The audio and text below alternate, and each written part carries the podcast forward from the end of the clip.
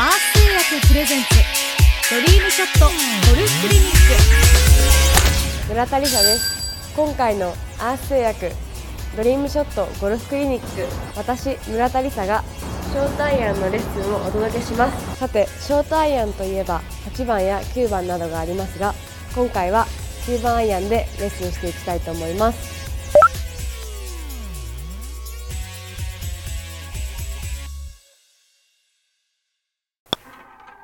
クリニックにショートアイアンのグリップの秘密。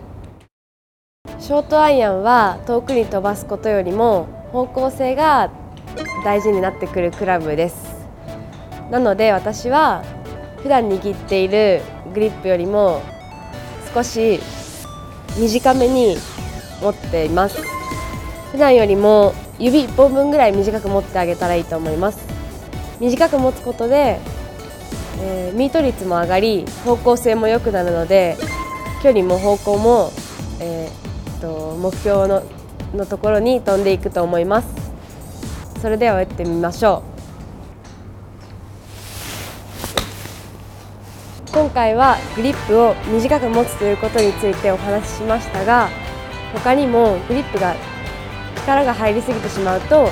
目標に飛んでいかなくなってしまうことがあるのであまり強く握りすぎないようにしましょうこの3本が強く握れてしっかり握れていれば、えー、と問題ないので皆さんもグリップに注意して練習してみてください。